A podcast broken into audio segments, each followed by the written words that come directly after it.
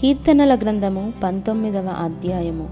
ఆకాశములు దేవుని మహిమను వివరించుచున్నవి అంతరిక్షము ఆయన చేతి పనిని ప్రచురపరచుచున్నది పగటికి పగలు బోధ చేయుచున్నది రాత్రికి రాత్రి జ్ఞానము తెలుపుచున్నది. వాటికి భాష లేదు మాటలు లేవు వాటి స్వరము వినబడదు.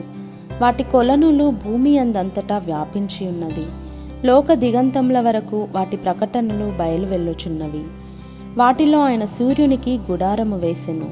అతడు తన అంతఃపురంలో నుండి బయలుదేరు పెళ్ళి కుమారుని వలె ఉన్నాడు.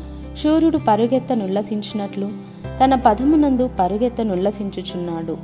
అతడు ఆకాశమున ఈ దిక్కు నుండి బయలుదేరి ఆ దిక్కు వరకు దాని చుట్టూ తిరిగి వచ్చుచున్నాడు.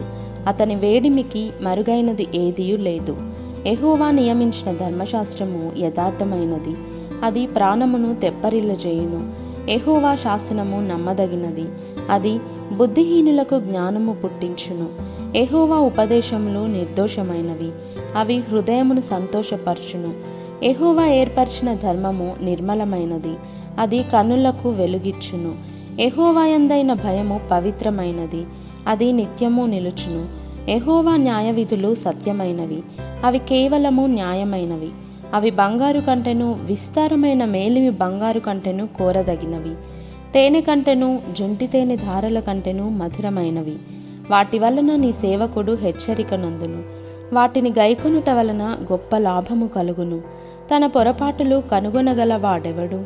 నేను రహస్యముగా చేసిన తప్పులు క్షమించి నన్ను నిర్దోషినిగా తీర్చుము. దురభిమాన పాపములలో పడకుండా నీ సేవకుని ఆపుము. వాటిని నన్ను ఏలనీయకుము. అప్పుడు నేను యథార్థవంతుడనై అధిక ద్రోహము చేయకుండా నిందారహితుడనగుదును.